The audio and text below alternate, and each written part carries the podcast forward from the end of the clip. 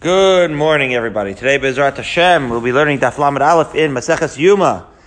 Happy Rosh Chodesh. We'll be starting with the second to last line on Daf Lamed Amud Beis, it says, Amar le Abaye le Rabbi Yosef. The discussion there had to do with what's called Serech Tvila. There is a Tvila that is, takes place in the uh, Seder Hayom. We're going to be talking about the day of the Kohen Gadol as he begins his day, his dunks and his washings of his hands and feet.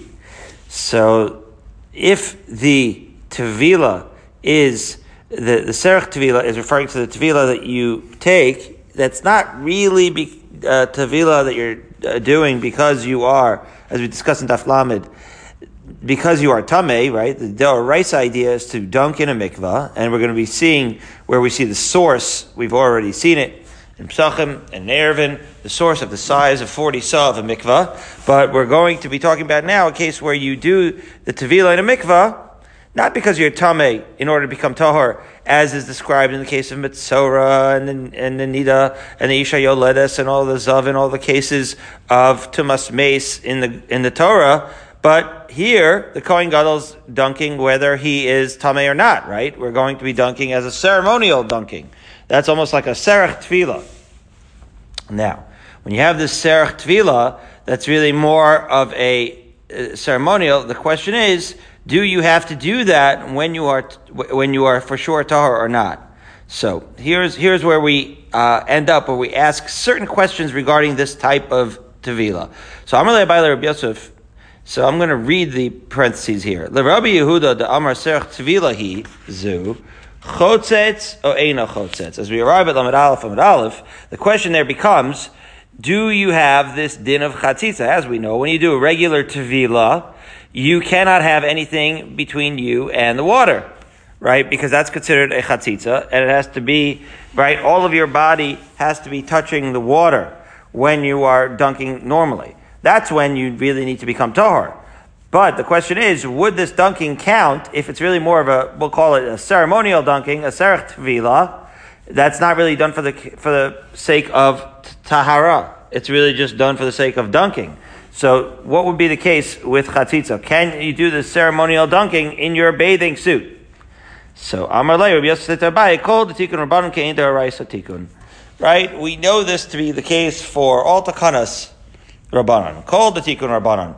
Tchanas Darabanan, when they are enacted, are intended to be done in the style, in the format, in the same way that the Oraisas are done. So that, right, it would be weird if all the Tevilas the Oraisa you did without any chatzitza, and then all of a sudden you're doing Tevilas Darabanan in your bathing suit.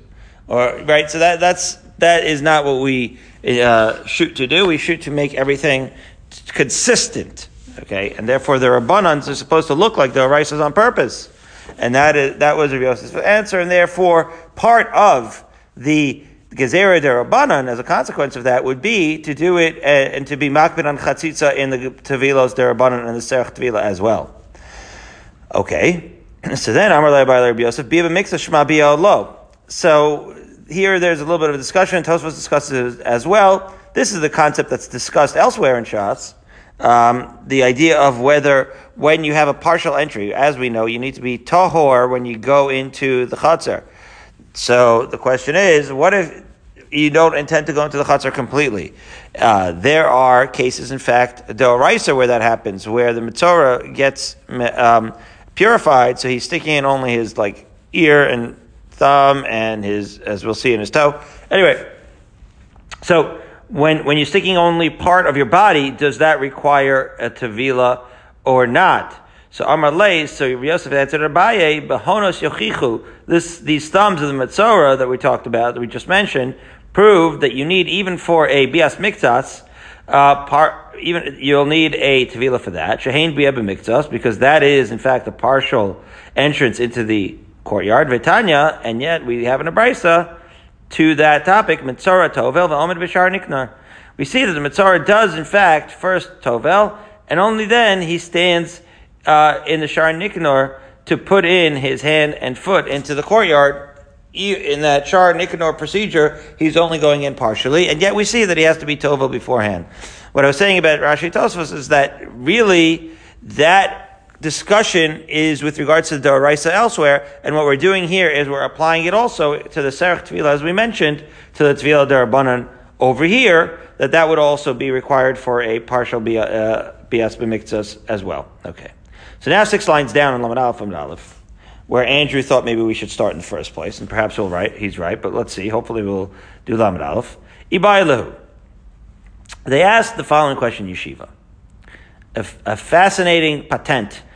My, our dear friend Yossi Shulman, as you, you remember in Israel, he made a patent that you, you uh, a knife, a challah knife that cuts six uh, slices at a time, uh, and then he wants, because it's less of a hefsek, he wants the Gedolim to say that that's the only knife you can use, and, uh, and make a killing. But this is a similar patent, but a little different. Instead of that, a very, very long knife. What would be the point of a very long knife? Well, if you have a very, very long knife, then let's say a guy, he's not comfy with the notion of going to the mikvah, but he still wants to do shchita.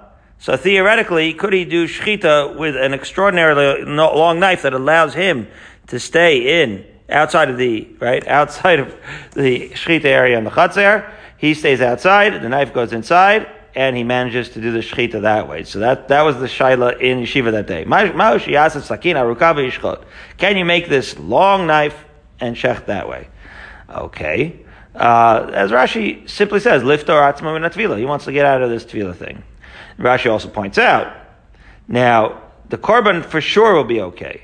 In other words, the question is not whether, um, the question is not whether the shechita would be kosher, because we know for sure that that would be that that that would be kosher. The only question is, and we have rayas for that. We're, we're going to see uh, when we get to zvachim. But the question is simply whether this individual who does the shechita is still going to require a tavila. Okay. So the Gemara says you can ask the question according to either Benzoma or the Rabbanan, where they had a machlokas with regards to this yesterday.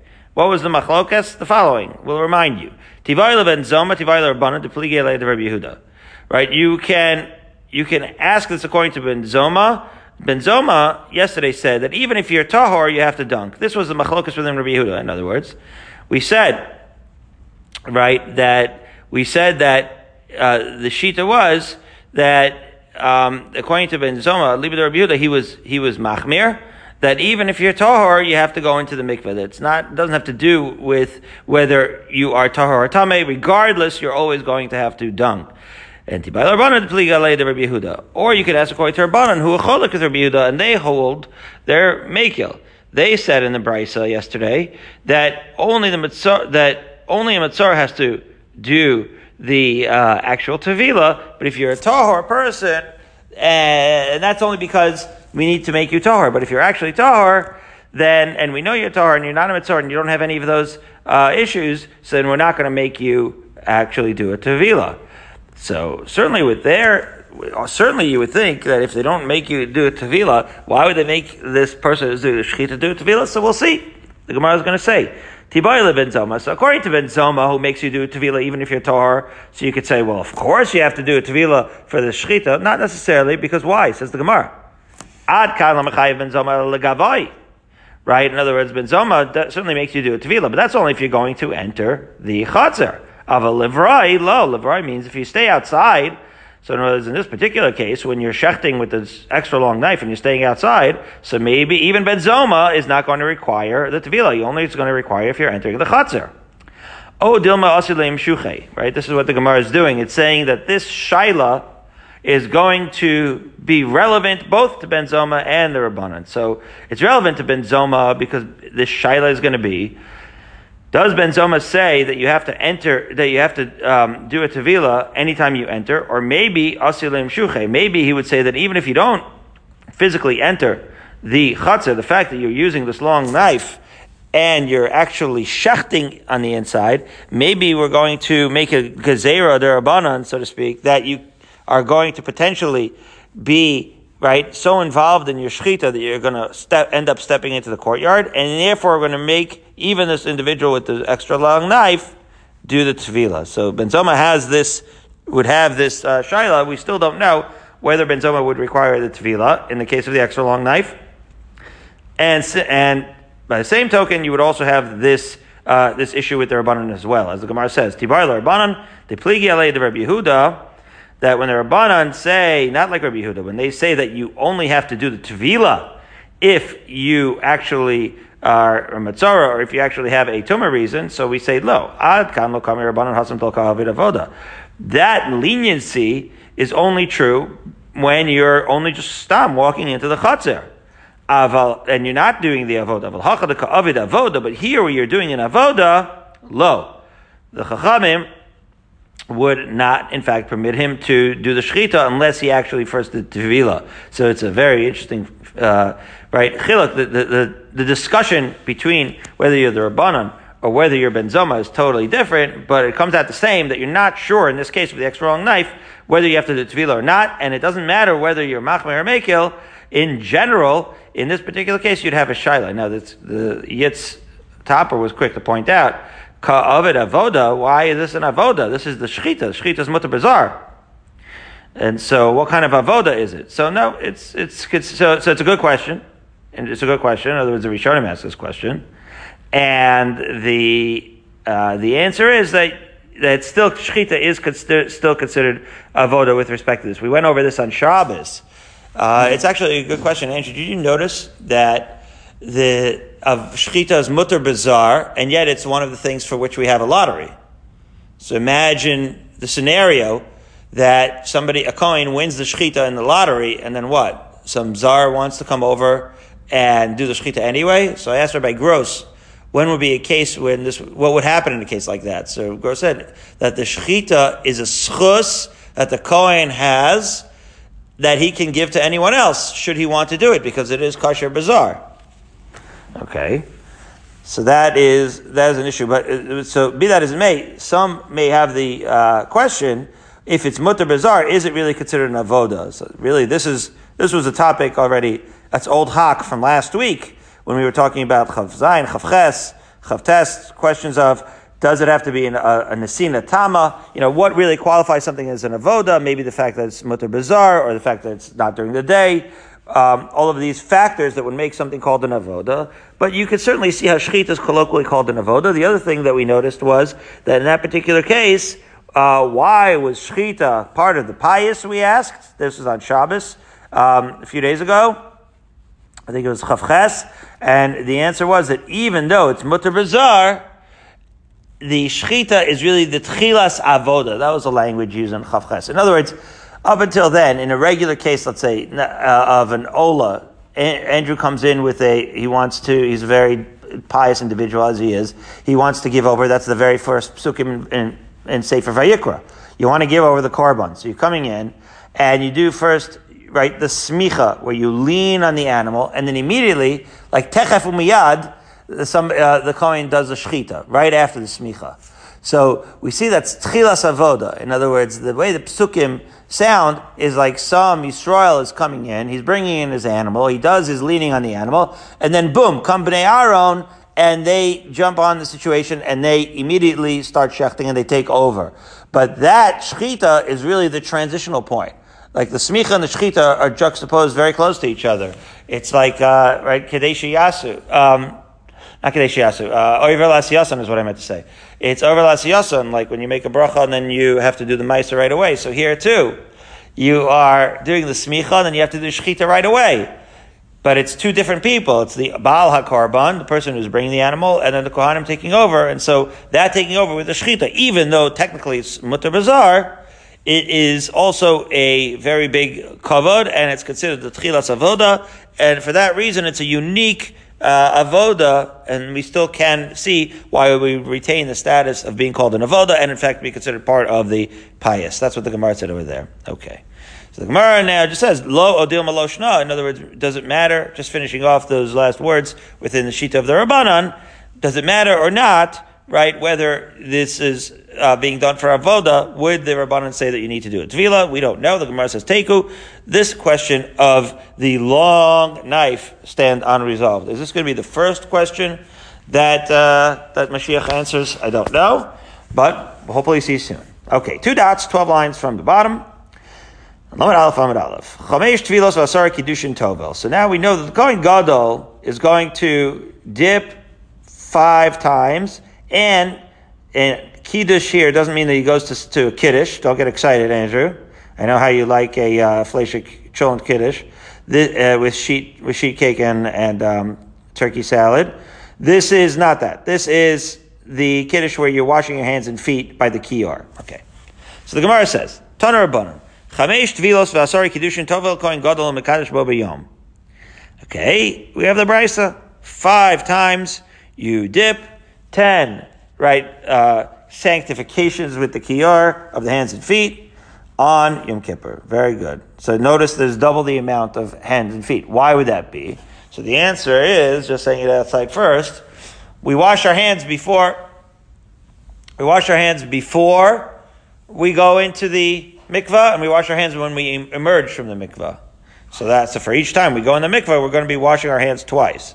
But we're going to see that there's a machlokas precisely when we do that and why. So, or let's get into it. So now, says the Brisa, v'chulan b'kodesh b'beis parva. All of these uh, dunking are going to be in the base of parva, as we discussed. There was the shar hamaim. Uh, that one was was near the Beit Aftinas when they made the incense. That was a good one. That smelled great over there. That was one of the residences of the Kohen Gadol during his uh, quarantine. And during the whole time leading up to the Vodah Yom Kippur, you might recall he had two apartments. One was the Lishkas Parhedrin, discussed in our first Mishnah. In Maseches Yuma, that was on the northern end. Uh, and then on the southern end, near the base of Tinas, he had another residence near the Shar Hamayim. Now, to the uh, to the east of that, along the southern wall, there was the base of Parva, which was near where they skinned the animals. It didn't smell quite as great there, but those were the two rooftop pools. One was Sharmaim, and one was of Parva. So this over here says the Gemara, the of Bechulim Bekodesh of Parva. All of the uh, dunkings during the day over there of Yom Kippur were in the of Parva. Uh, that was closer to the action. Chutz mirishona shaisa b'chol. Uh, the first dunking, right, he's coming in from the Chol al Gabe Shar. The first dunking he does in what I would consider to be the better rooftop pool, cause just because it smells better, by the base Aftinas, near his apartment, as the Brisa continues to say, Vitzad Lishkaso Haisa, right, and that, the one, as we already described, and you'll see it in Midos, and we already saw it in this Masechta, that that Shar Hamayim pool top, uh, rooftop pool was near the base Haftinas, near where he used to stay, near one of his apartments. Now, interesting. So that first one's in the Chol. That's a little bit complicated. How does he come in from the Chol? What is the Chol? Why, where is he coming from? Where is he going? So the Gemara says, Amar Abaye, Shemamina ein etam, gavo mikarka azar esrim amot. From that brisa, we can actually extract the height of the of the Ein Tam, which was a stream that ran across. Now, interesting, uh, we get some background here, right? Some historical background. What's historical background? That you were supposed to initially, when Hashem uh, told us to build the Beis Hamikdash, so he said, build it on the highest point in all of Eretz Israel. And sure enough, that is probably the spring, as ArtScroll explains, uh, based on, on Rashi, that that is the Mei Niftoach, right? The Ein we have a Rashi here, Ein Tam. Mimenu, says Rashi, Mimenu ba amas hamayim lebeis tevilas shar hamayim shal hachoma. Lefi inyan hamikros nirali. Right? So he's giving, again, Rashi and Yuma, Birnbaum says, he's, he's, he, he talks like a friend, like a, like a, like the Rav at Shalashudis. So he says, "Fi inyan amikras," and the Sfarm say, "Near li shehu me'ayan me niftoach." I think it's the mayan me niftoach amur b'sefer Yeshua. That's referenced in Navi in the beginning of Navi in Yeshua. That there, right? It was the highest, the in all point in all of Israel. Okay, the highest point of all of Israel.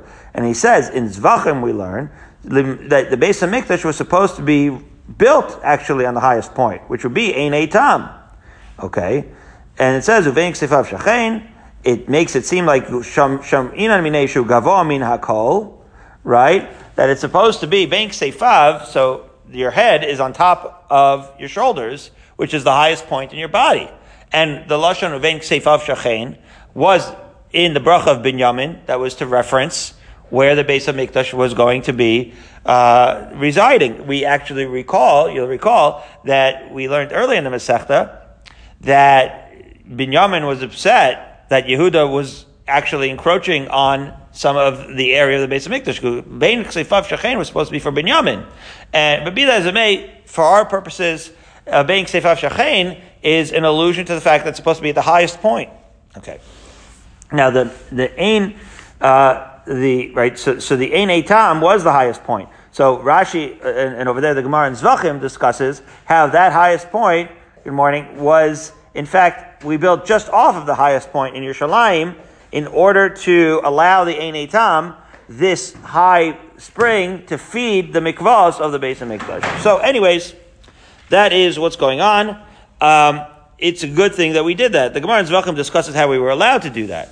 But it's a good thing that we did that because that allowed a grade, a negative grade of water flow from this highest point of the spring into the mikvahs to feed the mikvahs. So, Amar Abaye, this is the Garanowitz Musar moment, is that Garanowitz, even though the T-Mobile uh, woke him up a little late, he came anyway, Shakoch Garanowitz. Seven lines up from the bottom, Lamed Aleph, Lamed Aleph.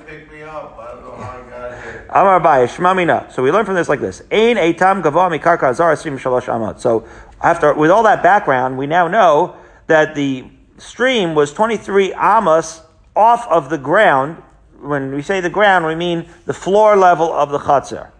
Uh, wherever the chutzner was, the ein etam had to have been 23 amos higher than that, wherever the floor of it was. How do we know? Titanan, because we learned in Maseches Midos the following.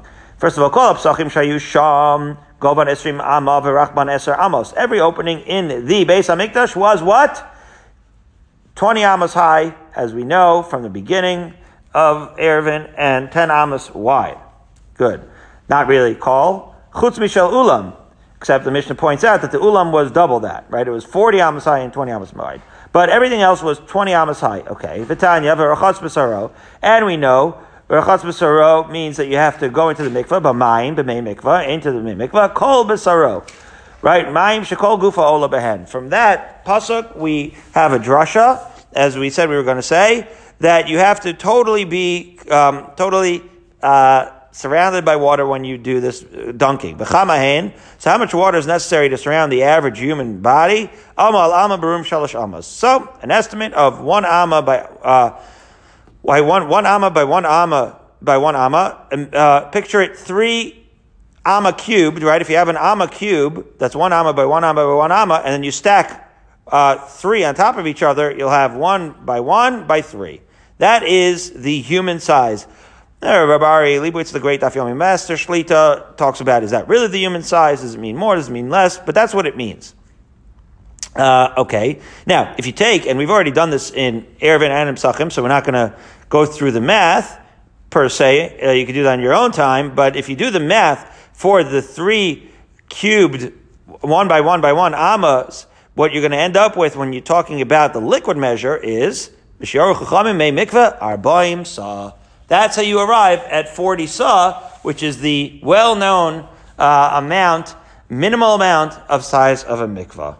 So now that we've arrived at that, we will turn to Lamed Aleph on Beis and we'll say the following. Okay. So again, uh, what does that all amount to? The following. The height of the opening was what? 20 amma. And the height of the mikvah has to be 3 amma.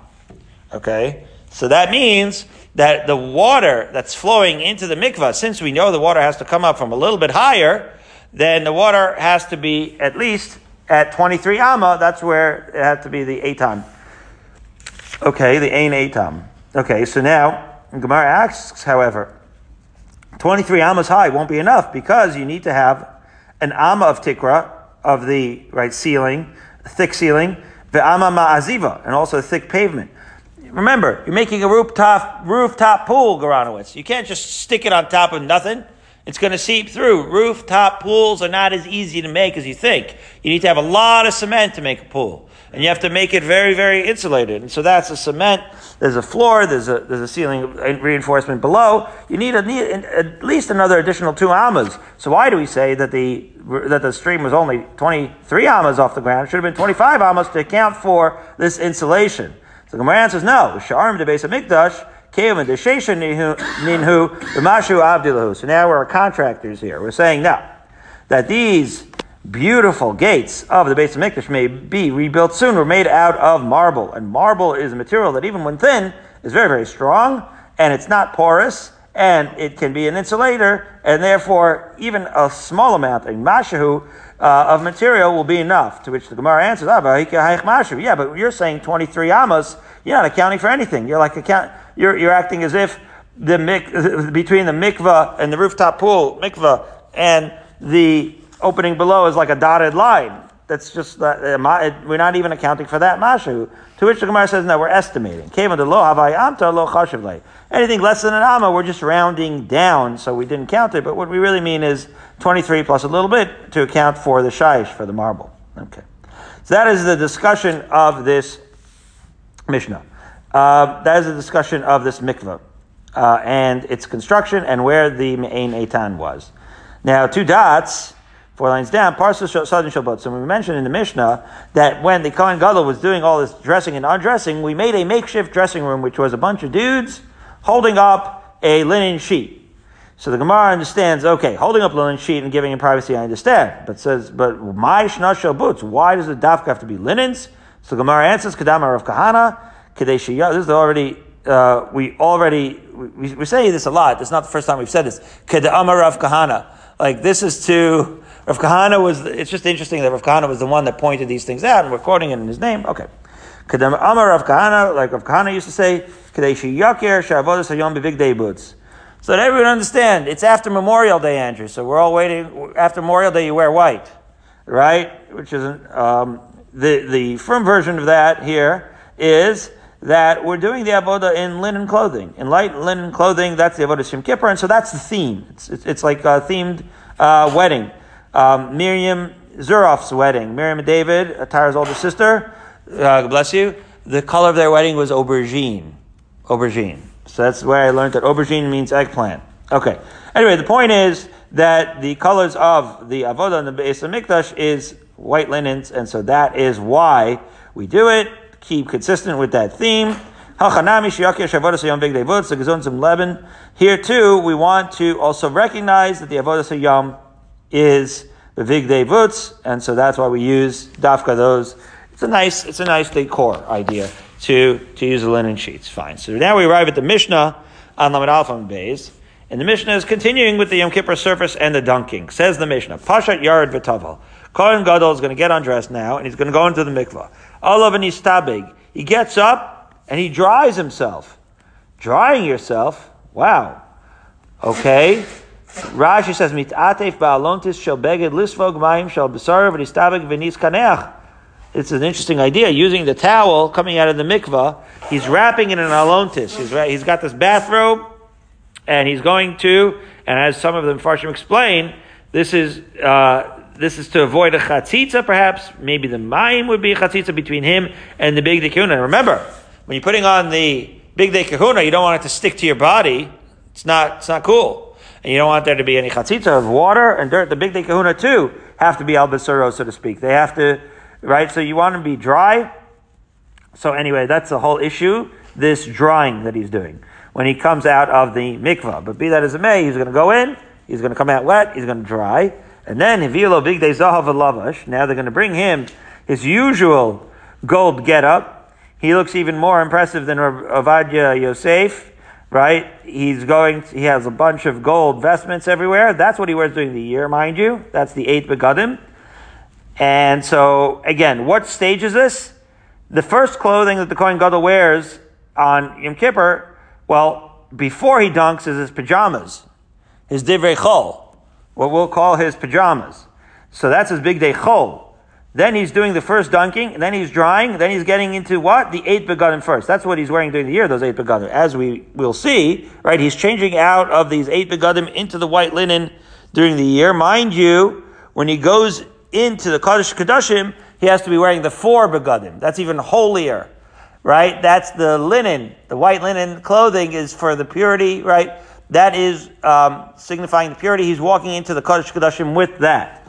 But the avodah that he does outside of the Kaddish Kadashim, he does in his usual, very fancy Big Day Zahav, his eight begadim. So he's going to be he's going to be switching uh, out of these. So okay, so now he's switching out of his pajamas, uh, gets out of the pajamas, goes into the mikvah, comes out, and now he's going to go into the Big Day Zahav. Okay, then Bekide Shadav Araglov says the Mishnah. Then he's going to wash his hands and feet after he came out of the.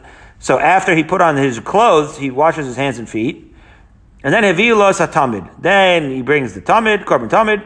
Then Kratzo, as we already mentioned, Kratzo means that he shechts the Korban Tamid. Of course, Kratzo is an unusual language, and that's to Im- indicate that he's only doing like a partial Shechita, because he, he ain't got no time for that. He's, he, has got to start the Shechita, and he has somebody else finish it off for him, because while that individual is finishing off, he already has to do all the avodas of the day, so he already has to catch the blood of the very incision that he started to make. So now, kibel etadam uzrako. He's going to capture that blood in the bowl, and he's going to do the zrikas adam. Okay. So then, we just continue. Nichnas lahaktir katosh shachar. Now he's going into the heichal, but still, he's not going to the Kodesh Kadoshim. This nichnas is referring to the heichal. That's where the menorah was. That's where the shulchan was, right? That's so he's starting to. That's where the mizbeach was. So that's where he's going to burn the morning ktores. Ulahativ es haneros, that he's going to prepare the lamps for the menorah, lahakar esarosh esarvarim, and he's going to offer, right, the, the head. It's interesting why he says the head and the limbs. The head is one of the limbs, but it's nice to mention the rosh.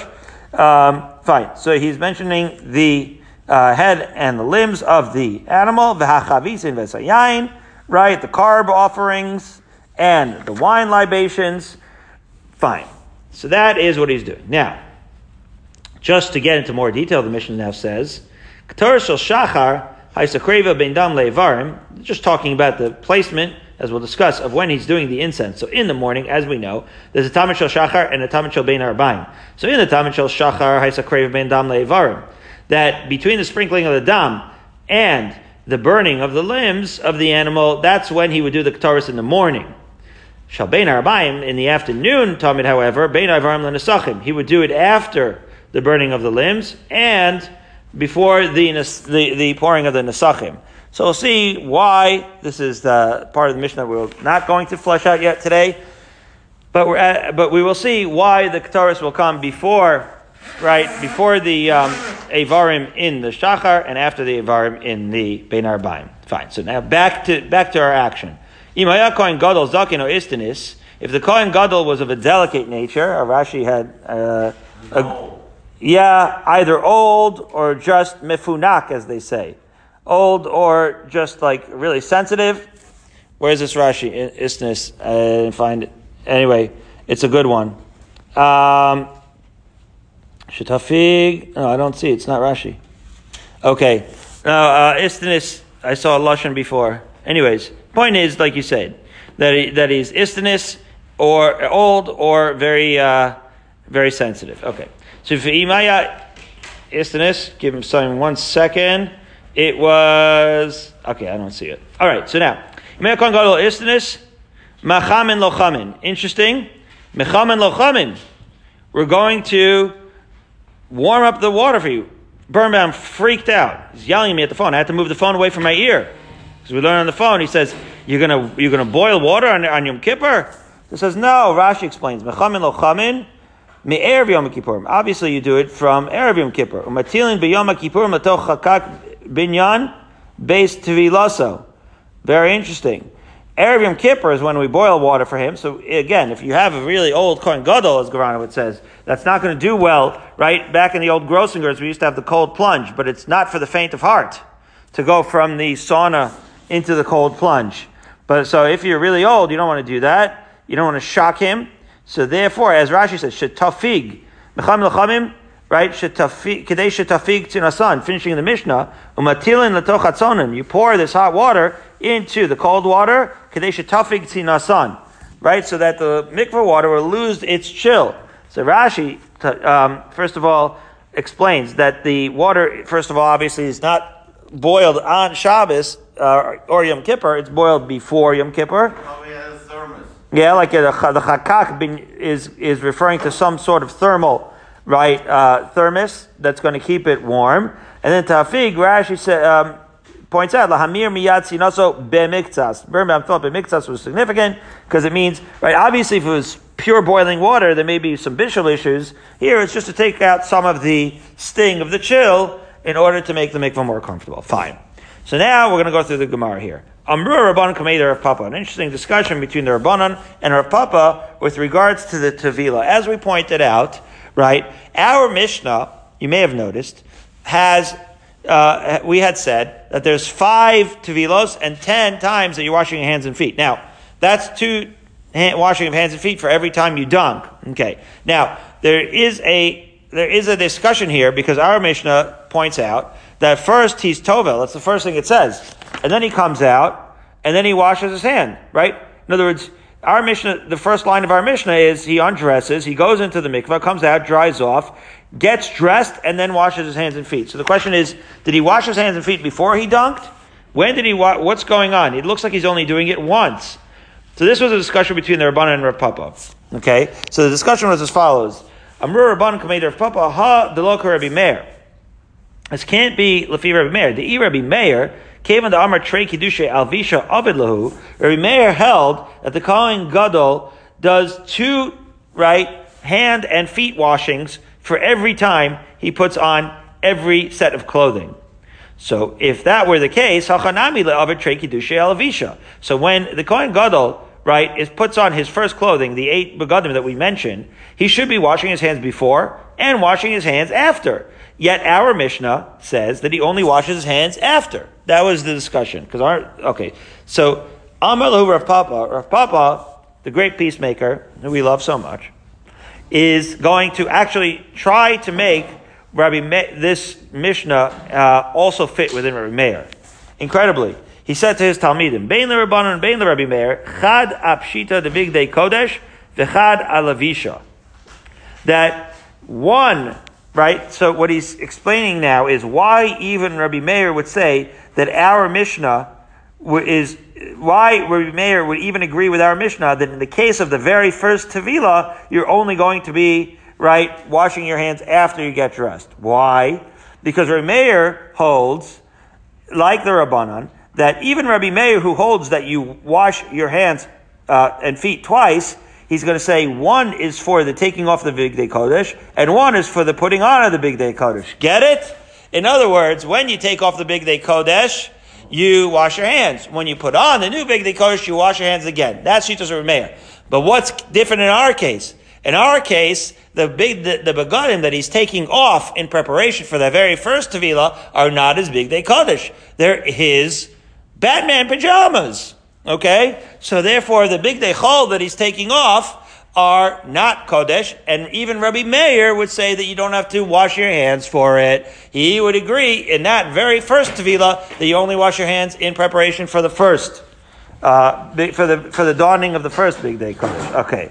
And so, and now, not only, not only does, uh, Rav Papa have an, this, this pshetel, right, but he even has a source. He gets detailed. Says, V'hacha b'haka miflagi. Now he gives you even the lumdus. That's a machlokas on how to read the pasuk. The pasuk says, Ufashas v'rachatz v'lavash. So clearly the, the, the pasuk says, right, take your, take your clothes off and then wash and then get dressed. So Rabbi Meir Savar says Rav Papa, Makish Pshita Lelavisha. That taking off your clothes is like, is, is, is compared to putting on your clothes in the following way. Malavisha lovish v'achakak mekadesh, pshita poshet v'achakak mekadesh. That just like when you take off, uh, just like when you put your clothes on and then you wash your hands, so too, when you take your clothes off, then you wash your hands. Right? What this means is that he's saying it, it becomes significant. Because according to what happens is that according to Rabbi Meir, If you're washing your hands when you take off your clothes, and then washing your hands after you put on your clothes, it means the following. You take off, the Kohen Gadol takes off his clothes, then when he's unclothed, he's washing his hands, so to speak, as the ceremony, we'll call it, of taking off his clothes. And then he puts on his, and then he has a washing, a hand washing for the ceremony of putting on your clothes. This is why there's a Havamina that we're not like Rabbi Meir, because in Rabbi Meir, he's taking off his clothes, and then he's getting dressed, uh, he's taking off his clothes, going in the mikvah, getting dried off, and then getting dressed, and then washing his hands. Why did he not wash his hands for taking off his clothes if it is in accordance also with Rabbi Meir? So what Rav Papa is saying is that he's take he's washing his hands after taking off his clothes, but it's tied into taking off big day Kodesh. That's what Papa is trying to say, and he's reading that into the the, the drasha of the pasuk. The Rabbanan have it easier. The Rabbanan Savri Makish Pshita Levisha. Now, this is something that both Rameir and Rabbanan both agree. They both agree that the taking off the clothes and putting on your clothes are compared to each other. It's just that Rabbi Meir is going to say just when you take off, just as when you take off your uh, right when, after you put on your clothes, you're going to wash your hands. So too, after you take off your clothes, you're going to wash your hands again. That's how he comes to two. Rabbanan say that the comparison between taking it off and putting it on is different. As follows: Malavisha kshu lavush mekadesh, apshita kshu lavush mekadesh. That the only comparison, according to the Rabbanan, is that you are doing this washing when you're clothed, right? So just like when you are clothed, when you put on the clothes, you wash your hands. So too, when you wash your hands a second time in anticipation of, right, taking the clothes off, you are doing so with your clothes on, right? That ends up being a fundamental difference between Rabbanon and Rabbi Meir in terms of how it looks when you look at the avoda. According to Rabbi Meir, washing your hands when you're unclothed. According to the Rabbanon, you're only washing your hands while you're wearing the clothes, whether it is in anticipation of taking them off or after having taken them on. That's the heckish between Levisha and Pshita that you're washing your hands clothed. Okay, so that's a lumdus that Rav Papa has for the shita of Rabbi Meir, uh, for, for, the shita of the machlokas between Rabbi Meir and the Rabbanon. So Rav Papa gives the whole shir, and he explains how our Mishnah could even work according to Rabbi Meir. However, the, the Talmidim were ready for him with the following piece of information. Amrule Rabbanon Rav Papa, umi matzis amar tachi. Can you say this? Vatanya, uh-oh, we have a brisa. The brisa is explicit. The brisa says, Parsa Sodin Shabbat Beino Am. Uh, as it sounds a lot like our Mishnah, but it's more detailed. It says, when the Kohen Gadol was changing, they made a makeshift changing room by Kohanim holding on this linen sheet. Then Pashat V'yard V'taval, so far so good. He's taking off his, his big dechol, he's going in the mikvah, olive and egg. He gets up, he dries off, Hivilo big dezav, lavash, he's putting on the Shemona Begadim. Good, good, good. Vikide Shada Viraglav and he's washing his hands. That's exactly like our Mishnah.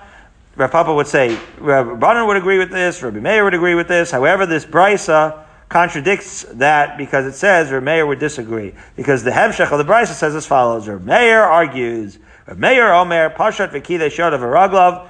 He inserts a detail that after he takes off his clothes, Kichi Taso Kedarka Kadosh Meir, uh, according to his shita, is going to say that he's going to wash his hands and feet again right after taking off his clothes, the yard v'tavel, and then only then, after he has washed his hands and feet in a state of unclothed, uh, in an unclothed state, he only then does he go into the mikvah, all of it he's stopping, and then he goes up and he dries, and then if lo big days off, as is the shita of Meir, he's going to now wash his hands and feet a second time.